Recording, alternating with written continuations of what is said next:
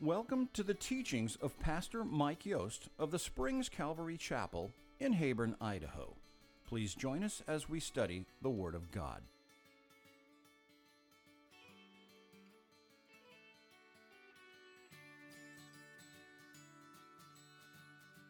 This morning, continuing in Luke chapter 6. Now, chapter 6 in the Gospel of Luke, Jesus has been, uh, you know, proclaimed Lord, and, and he's demonstrated that the Spirit is upon him to set captives free and give sight to the blind, and the lame would walk, and all these things he's been doing preaching, teaching, healing all around the countryside. He's beginning to come under attack from the Pharisees and the legalists in society that he's not doing everything kosher, if you want to use that word, according to the book. And we've been watching all these things happen. When we get to chapter 6, Jesus is now shifting gears. He's changing tactics because up until now, he's been welcomed by everybody. But now he's starting to feel the heat. He's coming up against political oppression, okay? And so he has to, you know, uh, change course, tack a little bit. And so, what we're going to see in chapter 6, we've already seen, is Jesus te- teaching about a new kingdom. Not the old Pharisaical, rabbinical, legalistic, Israeli, Levitical priesthood. I know I just put a whole bunch of stuff out there, but not the old, not the old religious system of the old wine that or the new wine that can't go into the old wineskin. It's going to bust it of the patch that can't be sewn on to the tear in the old system. Jesus is bringing something new. And we saw in verses 1 through 11 he's bringing a new sabbath a new rest that the sabbath was made for man not man for the sabbath. The son of man is the lord of the sabbath. And we are to enter in and enjoy the rest that god gave us not make it a burden Okay, this is a new king, a new kingdom. Um, and, and then we just saw last week it's under new leadership, right? As he selects 12 to be his representatives to send out into the world, his 12 apostles, a replacement for those Levites, those priests, and those kind of things. And this morning, we're going to see a new law in the kingdom. And by God's grace, we might even see a new king. We'll see how far we get. But let's jump in. Luke chapter 6, verse 17. And he came down with them and stood on a level place with the crowds of his disciples and a great multitude of people from all Judea and Jerusalem and from the seacoast of Tyre and Sidon, who came to hear him and be healed of their diseases, as well as those who were tormented with unclean spirits, and they were healed. And the whole multitude sought to touch him for power went out from him and healed them all. Okay? I've kind of teased this out of you week after week after week, but what part of this universe is Jesus not Lord of? Is he the Lord over health? Is he the Lord over your finances? He's the Lord over your family? Is he the Lord over your heart? Is he the Lord over your politics? Well, Jesus is healing all, all who come from him. And it's interesting, as far away as the Mediterranean seacoast, Tyre and Sidon, and this is an area of, dare I say, goyim. That's the Hebrew word for Gentiles. That's a dirty word. In their day, cancel culture, you did not say goyim you'd get stoned. In fact, they tried to throw Jesus off the cliff for saying that exact word a couple chapters back. And yet here they come. Demons are being cast out, infirmities are healed. Everybody's just loving what Jesus is bringing. And so it says he came down with them. That would be the apostles, the 12 who he appointed after he went up on the mountain and prayed all night, and stood on a level place with a crowd of his disciples and a great multitude of people from all of these areas. Okay? And uh, it says, verse 20, he lifted up his eyes toward his disciples and said, I'm going to pause right there. I know it's the middle of the sentence.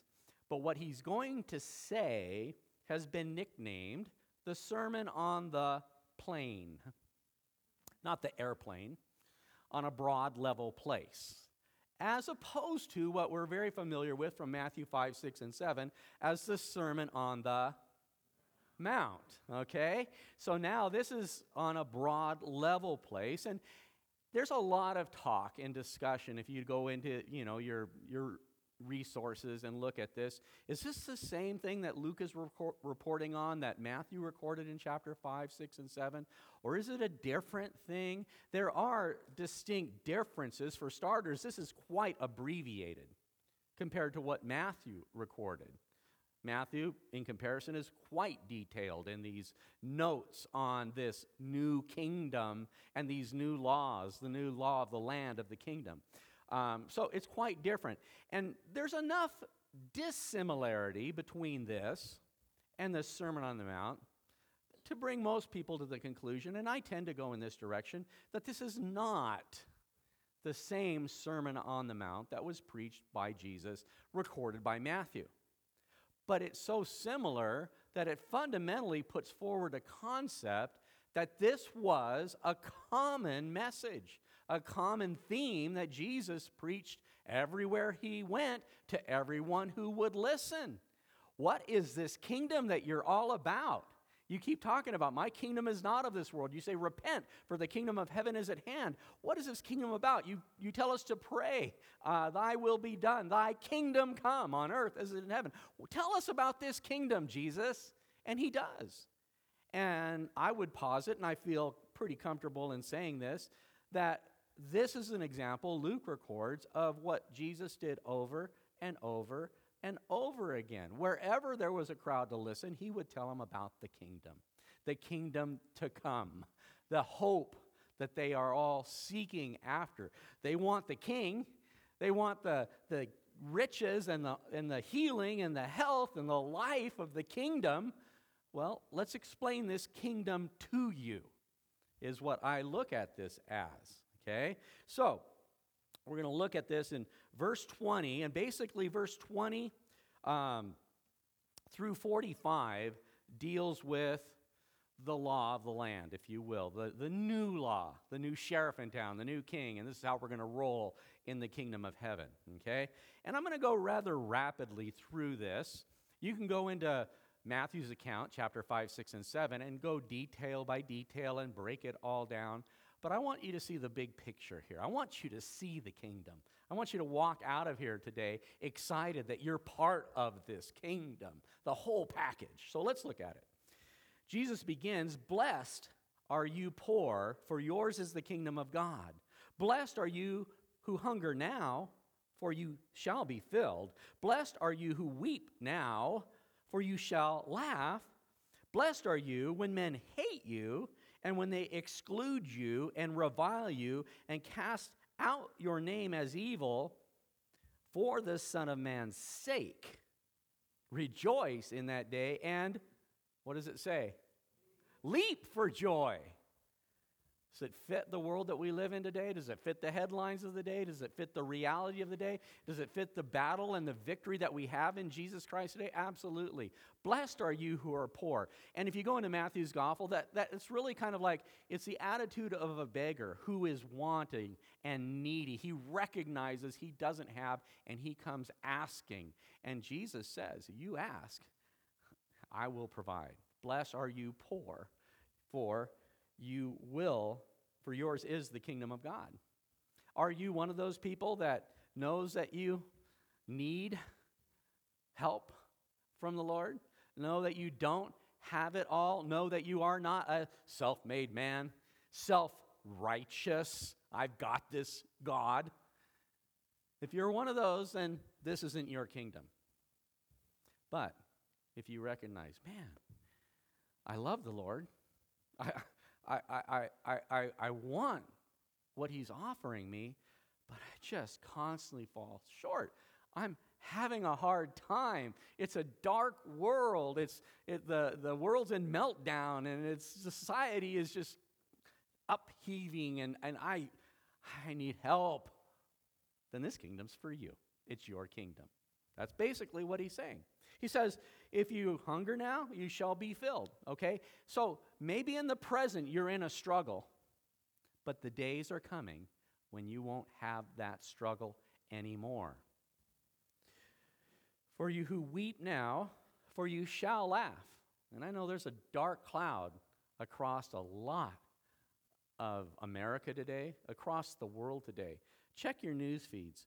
You know, um, Christian news networks are all out there that can show you a lot of wonderful things and a lot of trials that the world's going through. But, but watch what you see. But even though we weep, the day's coming where we're going to laugh and we're going to enjoy it. It's, he says, Blessed are you when men hate you. Okay?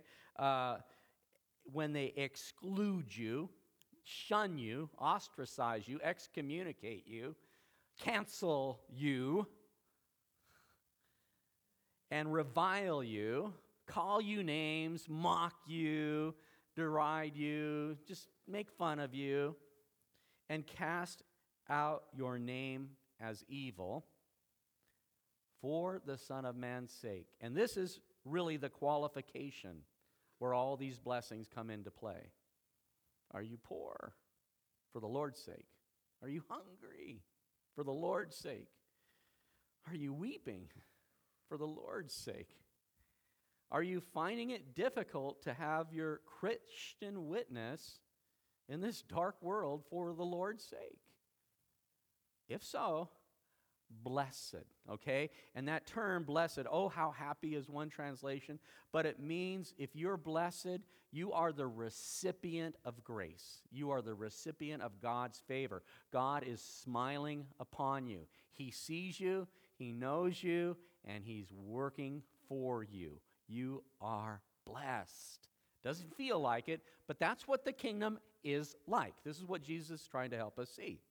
Okay? It says verse 23 rejoice in that day and leap for joy for indeed your reward is great in heaven for in like manner the fathers did to the prophets and most people listening would say yeah i read the bible and yeah they don't treat these guys these men of god very well okay they, this is not just the world order doesn't want what god wants they, they want it their way and so you get treated the way other christians have been treated all that proves is that you're on the right team you're in the kingdom Okay? Then it goes on in a contrast here in the next couple of verses. Jesus says, But woe to you who are rich, for you have received your consolation. Man, you self satisfied? You got it all? King of your castle, on top of your game?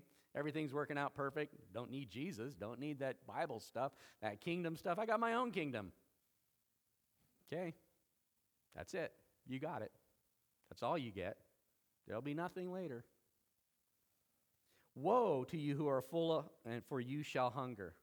There's com- coming a day when you just find yourself with no need, and uh, you're gonna you're gonna, you're gonna come to a place where you can't find anything to satisfy you anymore.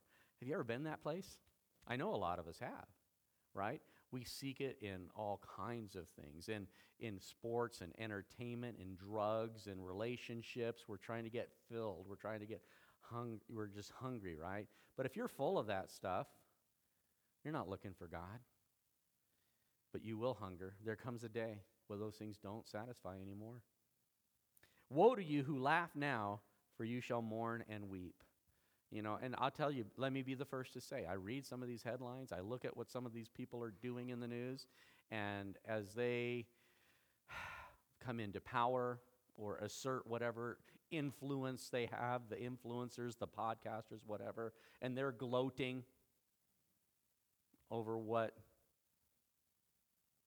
is happening to just good salt of the earth people, the day will come where they won't be laughing anymore. Woe to you who laugh now, for you shall mourn and weep. Woe to you when all men speak well of you. Wow. That's a weird one, isn't it? Woe to you when everybody says, Mike, yeah, he's cool. Yeah, Mike, righteous dude. Yeah, Mike, oh, I like Mike. Mike's great. Who doesn't like Mike? he says, Whoa. Jesus says, Whoa. What color are these red letters in your Bible? red. Jesus says, Whoa. Whoa. Wee. Doom. Gloom. Whoa.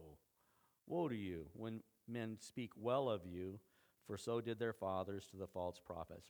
Remember, he's in the middle of this culture war.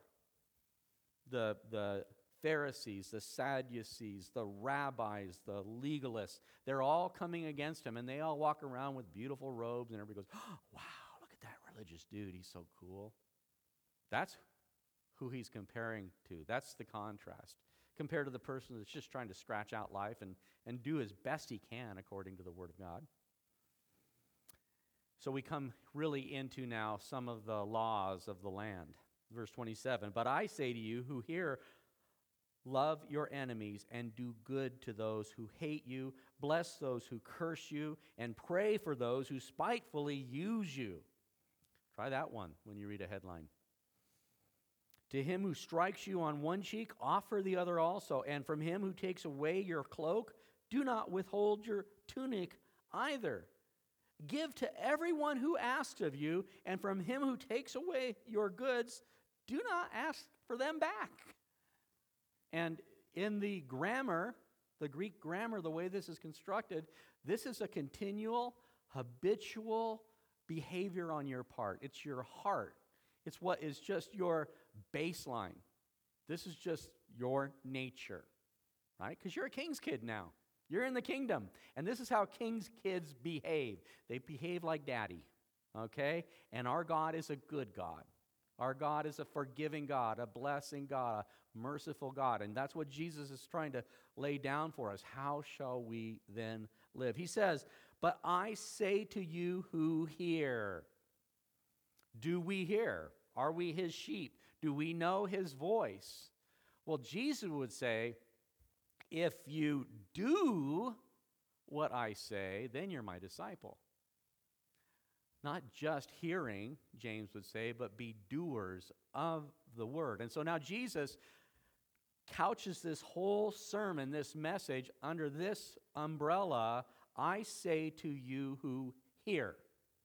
This message isn't for people who are reviling him, rejecting him, criticizing him, disparaging him, if they, all they got to do is attack and pick at and disassemble and, and do everything they can to underride him, then that's not for you. I'm not talking to you, Jesus would say. I say to you who hear. Disciples, mathetes, we said last week, people who study and learn and follow and do.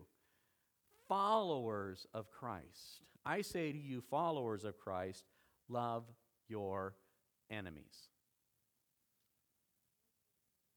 Do good to those who hate you. Bless those who curse you. And pray for those who spitefully use you. This is difficult, to say the very least. It's not our nature. It's very unnatural to love our enemies. It doesn't come naturally. But we are no longer of this world. We are of the kingdom. We are children of God. We are endowed with His Holy Spirit.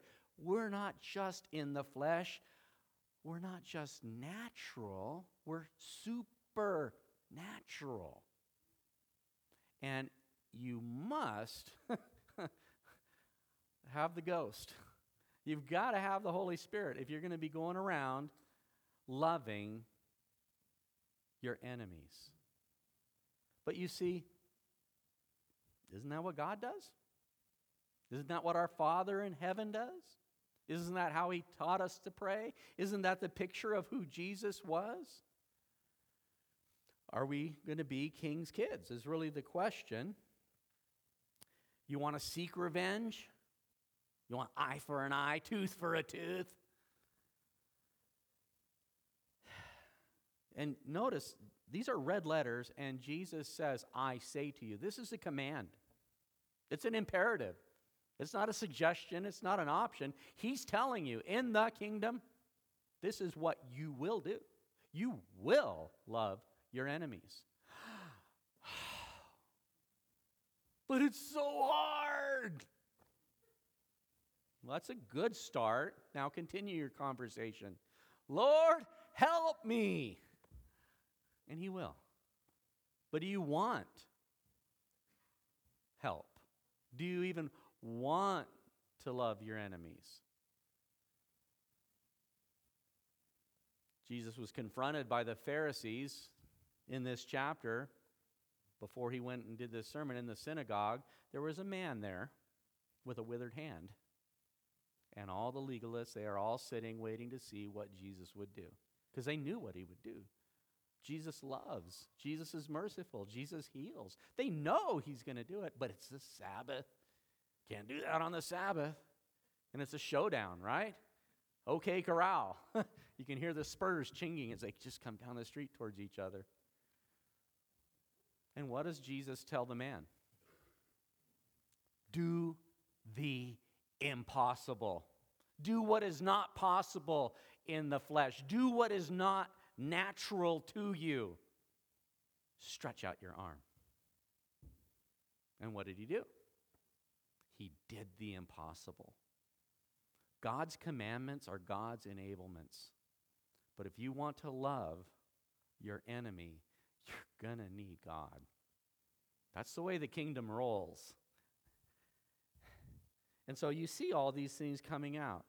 Do good to those who hate you. I know I'm repeating it. Bless those who curse you and pray for those who spitefully use you. I could probably spend all morning just repeating that one over and over and over and over and over and over and over. You know why?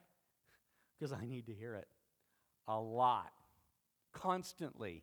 That needs to become my new default setting, my new nature, my new habit. It has to be what I spring to and I think. Now, you know, I find it very difficult, but you know what makes it easier? Going to church, hanging out with y'all. Because I'm thinking, man, Bill does that. If Bill can do that, I can do that. He's probably thinking, Mike does that. If Mike can do it, I can do it. And we encourage each other, iron sharpening iron, right? We're in the Word, we're in prayer, we're looking at our Lord, we're watching how He lives in our lives and how He treats everybody just so blessedly. And it's like, man, this is my opportunity. I need to pray, Lord, fill me to overflowing with your Holy Spirit. That I might be a vessel for you, that I might be salt, that I might be light, that I might have some positive influence on the world around me. Don't let me be like the world that's falling apart. And, uh, you know, we need to ask that of him. If he strikes you on the cheek, turn the other also. Now, this isn't a call just to let people just beat the snot out of you. But the first reaction shouldn't be to jump to retaliation. The first response shouldn't be violence. The first response should not be hurling insults and calling names. That shouldn't be the first response. There comes a point where you'll withdraw from the fray, you'll seek God's wisdom, you'll do what you need to do. I mean, by all means, the scripture is full of Jesus defending the widows and the orphans and the helpless, coming to their aid. So there's, there's, a, there's a place for that. But our first impulse should be turn the other cheek. And from whom who takes away your cloak, do not withhold your tunic either. Give to everyone who asks of you, and from him who takes away your goods, do not ask them back. But, but, but, but, um, if he takes my cloak and my tunic, and I'm gonna, I'm gonna be cold. I, am gonna shiver. I'm, I, what am I gonna do? Oh yeah, our Father, who art in heaven, hallowed be thy name. Thy kingdom come, thy will be done, on earth as it is in heaven. Give us this day a tunic and a cloak, because I need it. And our Father, who is good, will supply your need. Right? But we have to be ready to let it go for the sake of the Son of Man. Remember, that's the qualifier for all this. Verse 31 And just as you want men to do to you, you also do to them likewise. This has come to be known to us as the golden rule, right? You first see it in Leviticus 19, verse 18, and it runs through the scriptures. James, in uh, his letter in chapter 2, verse 8, refers to it as the royal law, um, the golden rule. And ultimately, that's kind of the heart of this whole kingdom and the law, this law section. And it's interesting, it says, just as you want men to do to you, you also do to them likewise. Now, many people throughout the ages had already put forth a version of this, but generally in the negative. Hillel, a respected rabbi, had done that. Confucius had done something very much like this, but they would say, Don't do to other people what you don't want them to do to you. But that leaves you doing nothing. It doesn't give you any instruction on what you should do. Do unto others as you would like them to do to you. What do you want people to do to you? Do you want people to be nice to you or mean to you? Nice? Then what do you do? You be nice. And fill in the blank. But it's active, it's positive, okay? It's constructive, it's not destructive. It's giving us a road to walk on, a path to follow. Do this. Do to others what you want them to do to you. And again, look at the headlines or get in a conversation at Thanksgiving with your family or whatever. And as you consider all these things, pause for a moment. What is it I'd want them to do for me? And then get busy doing that for them. Can you imagine if everybody was just doing nice to everybody? It, would, it would solve everything instantly. We wouldn't have the world we live in. In fact, what would we have? We would have heaven on earth. Thy kingdom come, thy will be done on earth as it is in heaven. That's the law.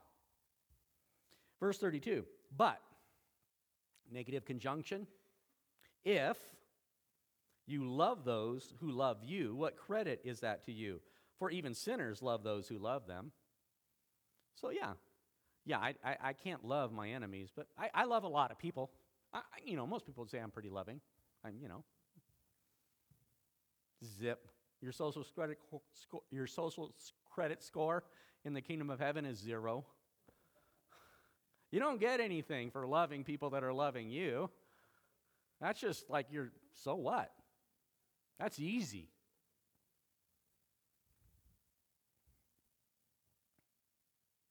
What credit is that to you? Even sinners do that, right? Isn't it? And it's true, right? It's all strings attached. What can I get out of this situation? I'll give them, I'll love them because they're going to love me back. How many relationships are just trashed because people are operating in that worldly system of strings attached? I'll give you this, and then you'll, you'll give me what I want, right? And it's this give and take thing. And you understand, God did not set it up that way. It says, the two shall become one flesh.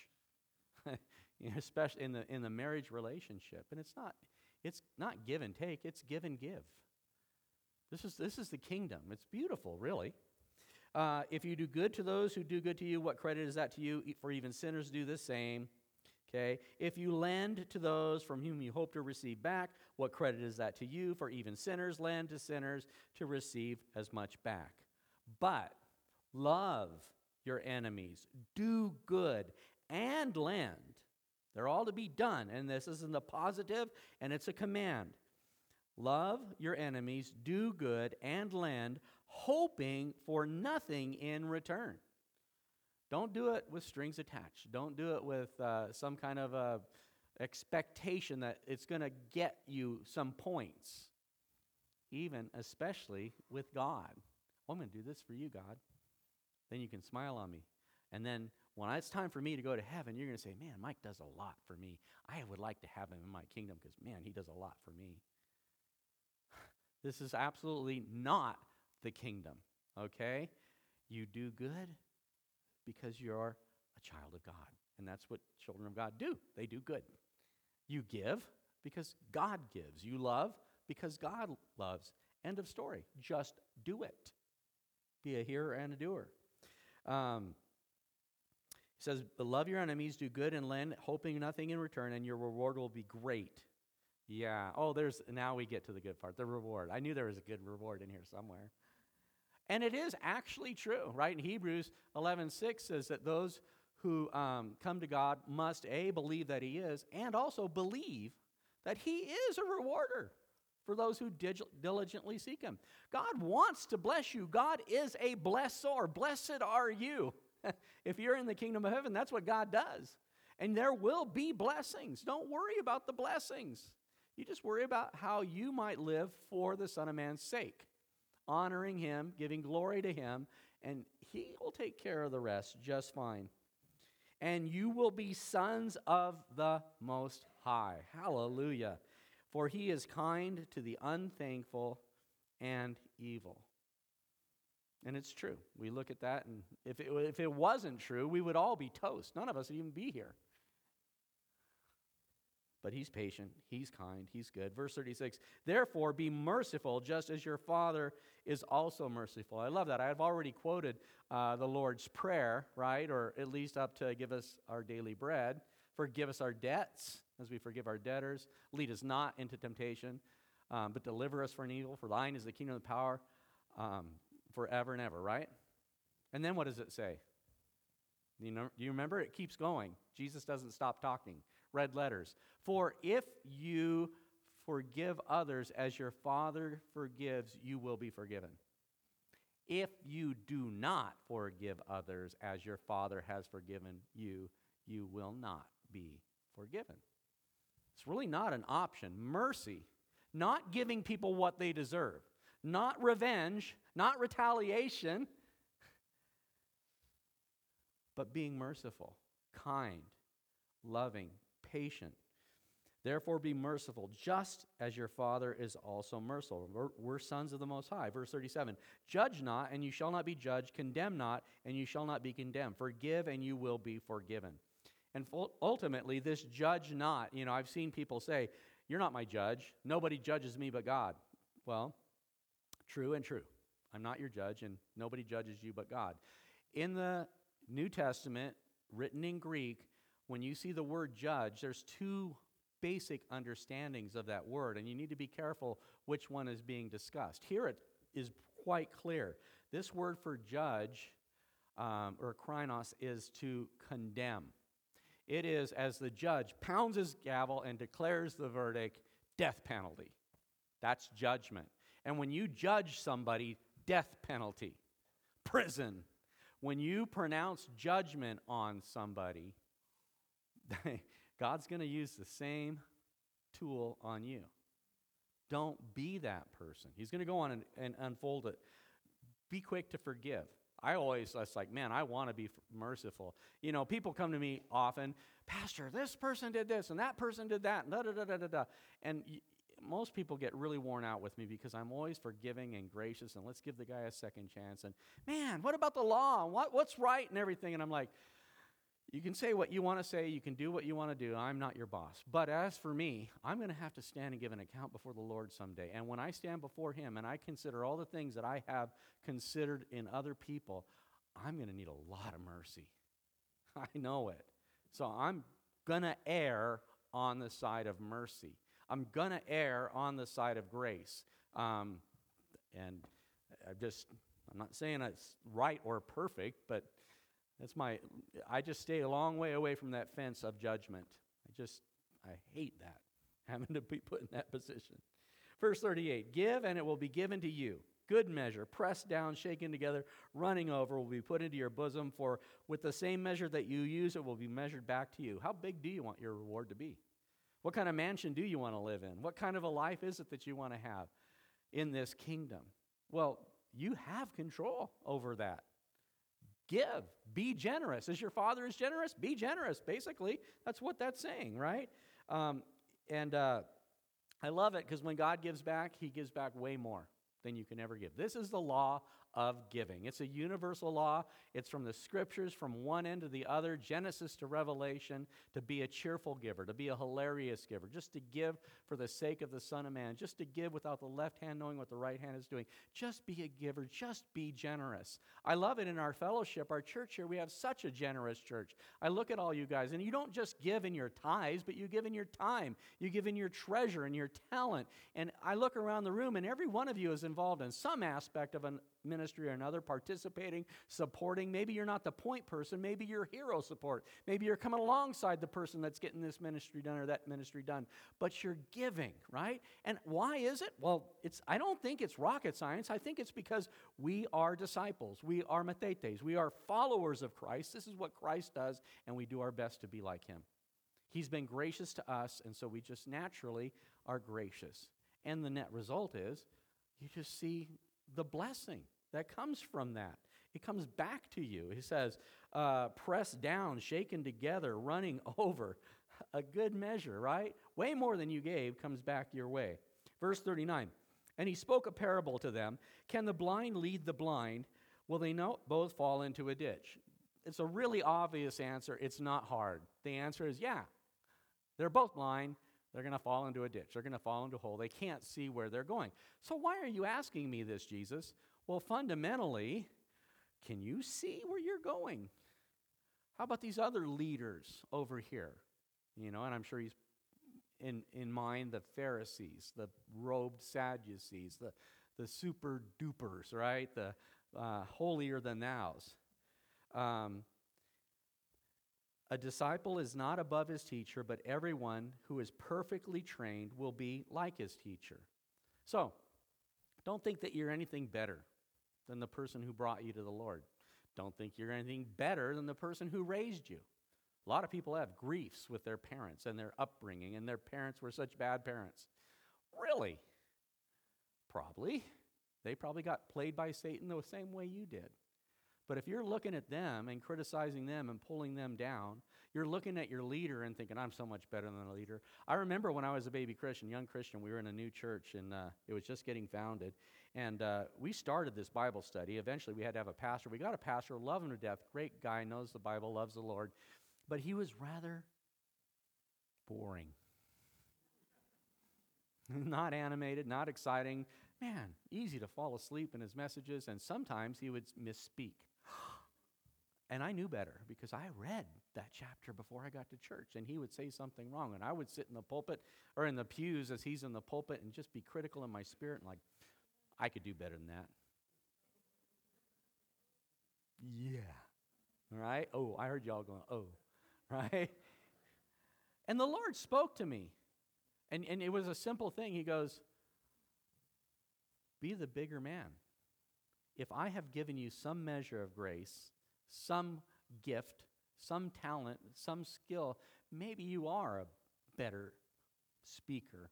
Maybe you are a better teacher. Maybe you don't forget things as much. Maybe you do. If you're the bigger person, then what does the bigger person do? They embrace those who need help. They're gracious to those who need help. They pray for those who need help.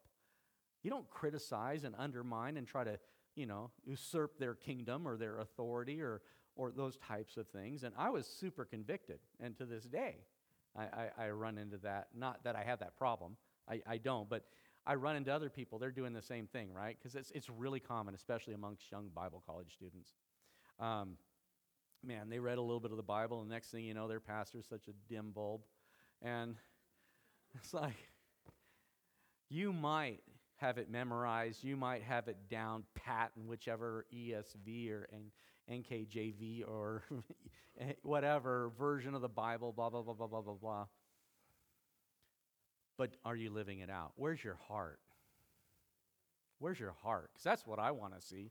I want to see a person of character. I want to see a person who's living it out and, and not just somebody who has it up in their heads. A disciple is not above his teacher, but everyone who is perfectly trained will be like his teacher. Who's our teacher? Not me. God. is our teacher. Jesus is our teacher. The Holy Spirit is our teacher. We've got the, we've got the answer book, right? It's not even like it, what's the answer to the quiz? I don't know. Let's look it up. It's there. It's all there.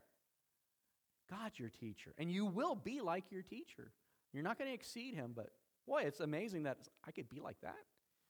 Yeah, well, you know, tuck in and, and study. It says, uh, And why do you look at the speck in your brother's eye, but do not perceive the plank in your own eye? Or how can you say to your brother, Brother, let me remove the speck that is in your eye, when you yourself do not see the plank that is in your own eye? Hypocrite! First remove the plank from your own eye, and then you will see clearly to remove the speck that is in your brother's eye. Good old plank eye. Walking around, eh, eh, eh, I saw them. You know, did you see how they dressed today? Yeah, I, I, yeah, I saw them. I saw them at Walmart. You see how they were taking care of their children? They weren't taking care of their children, and, and, and you know, and it's just like every little speck, they feel like they're the speck inspector, and yet they got this beam right in in the, in the in the verbiage there. That speck, it's a mote. It's like a piece of sawdust, right? Maybe you've ever had that, right? A little piece of sawdust or sand, it's really irritating and it makes it really hard to see. And you're not seeing clearly because you've got this irritant, it's, it's blocking, you're doing your best, right? But then comes along this guy and he's got like a fence post and it's just like, Wronk. and then he somehow comes up and tells you, oh, here, let me fix that for you. And you're like, really? Let's get that plank out of our own eye. We're so blind. Can the blind lead the blind and not both of them go in a ditch? No. The whole point here is to consider yourself first. You know, the scriptures are a wonderful mirror to look into our soul. We look into them, we see ourselves for what we are. But they're really not a mirror for me to show you what you look like. Okay? They might be a wonderful flashlight to help us find our way as we're working with other people. But we need to be careful how we approach this. And, and uh, we just want to be really careful that we're not turning this on somebody else. Okay, consider yourself first in doing all these things. Uh, don't be that hypocrite, right?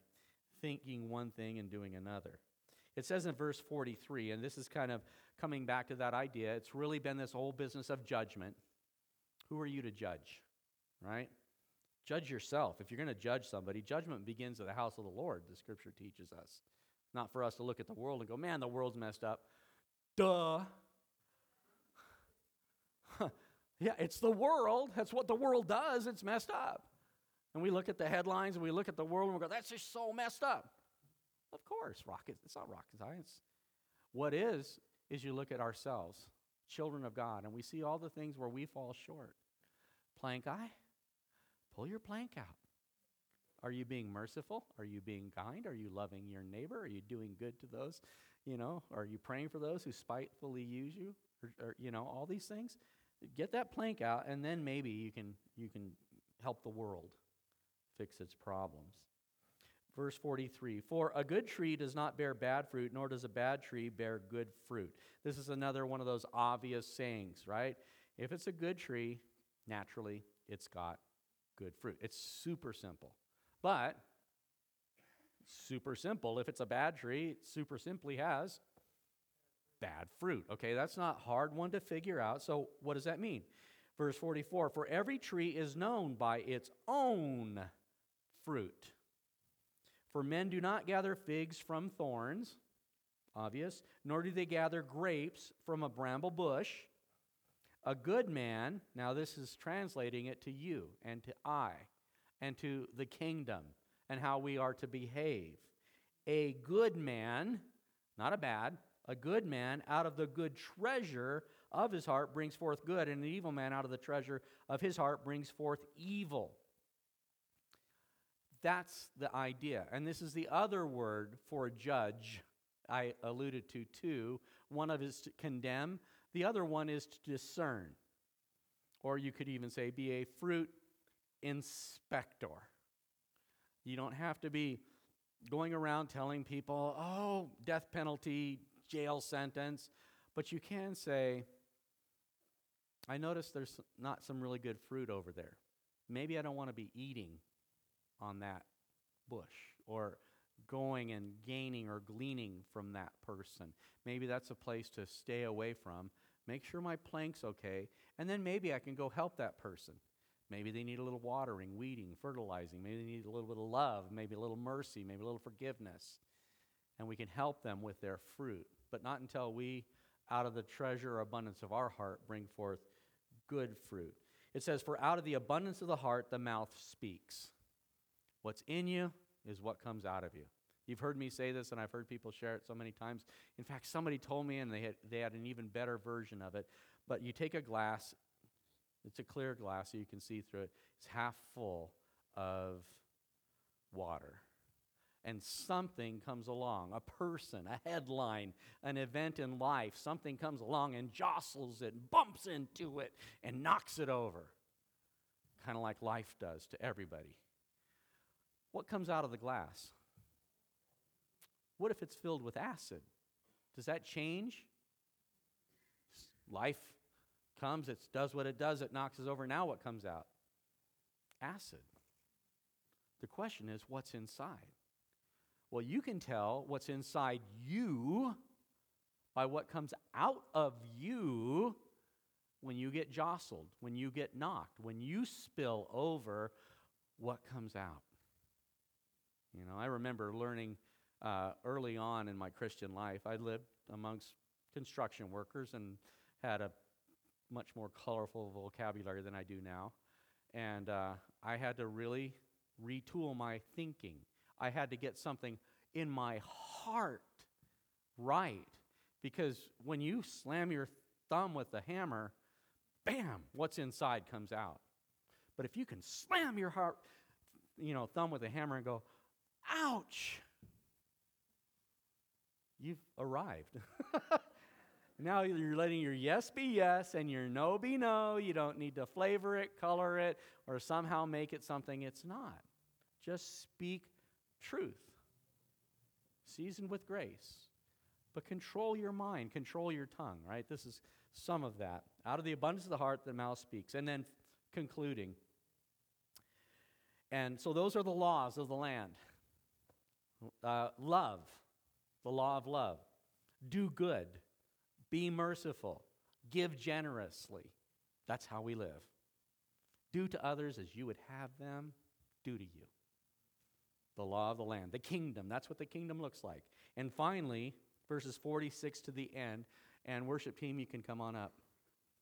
The king himself. Who's the king of this kingdom? We know what the Sabbath is, we know who the Lord of the Sabbath is. Uh, we know the leadership, right? We've got the apostles. God has placed in humans His Holy Spirit that we, led by God, are able to lead others. And now we've got the law and finally the king. He says, But why do you call me Lord, Lord, and not do the things which I say? For it, just a little thing here when you see a, a name repeated twice, that is a way of emphasizing that name. Instead of just Lord, it's like when you call me Lord. Okay, emphasis. That's what, and if it's three times, I don't even have, I'd have to turn my mic up. Okay? But the idea is you're really emphasizing. And what Jesus is saying is when you call me, I mean, emphatically, as so somehow that makes him more of a Lord when you say it louder. When you call me Lord, Lord, and do not the things which I say, or why do you call me Lord, Lord, and do not do the things I say? Lord, we've talked about this. Kurios in the Greek is an owner, is a master. He's in control. And you cannot say, Not so, Lord. That's oxymoronic. Oxy means opposite, and I think you get the moronic part. You can't call somebody Lord and then say no. It just doesn't work that way. Does the clay say to the potter, No, I don't want to be a pot? It's oxymoronic. So Jesus says, Why do you call me Lord? And you don't do what I say to do. And then he gives a parable. Whoever comes to me and hears my saying and does them, I will show you whom he is like. Here you go. Are you a king's kid? This is the litmus test. Are you a child of God? Are you heaven bound?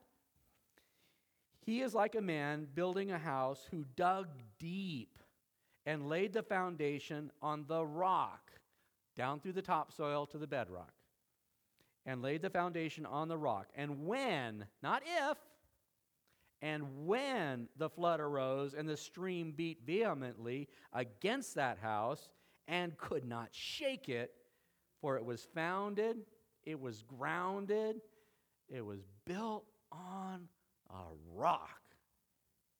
But he who heard and did nothing is like a man who built a house on earth without a foundation, against which the stream beat vehemently, and immediately it fell. And the ruin of that house was great. Which are we? Are we digging in? Either Jesus is Lord, Lord of all, or Jesus is not Lord at all. That's it. Lord of all or not Lord of all. We ask ourselves, what is happening to our kingdom? The USA? Or is it the kingdom of you are Lord? The storm's breaking all around, team. I don't have to convince you of that.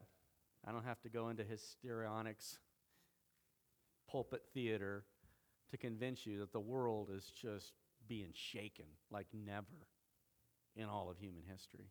It, the shaking's coming. The storm is breaking. The waters are pounding vehemently, powerfully. And if you're not feeling it, I'm wondering are you not out there? Hardly a day goes by that I just don't feel just pummeled by the world.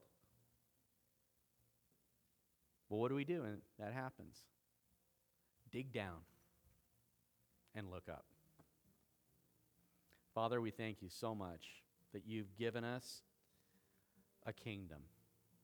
You've made us your children. You've given us your word the law of the land, a law of grace and mercy, of love and joy and hope, peace, patience, kindness, goodness, godliness, self control. Thank you. Help us, Lord, in these dark days, in a world that's melting down. Help us, Lord, to be salt and light Help us to leap for joy as we see your soon return. Help us to be king's kids, declaring your glory, looking for you, Lord, with all our heart, all our mind, all our strength, and all our soul. You are so worthy. And we rejoice in you. In Jesus' name. Amen. Amen. Thanks for joining us today. To learn more about the Springs Calvary Chapel, please visit our website at www.thespringscalvarychapel.org. Join us in person at the Springs in Heyburn, Idaho, or here on the podcast as we worship together in spirit and in truth.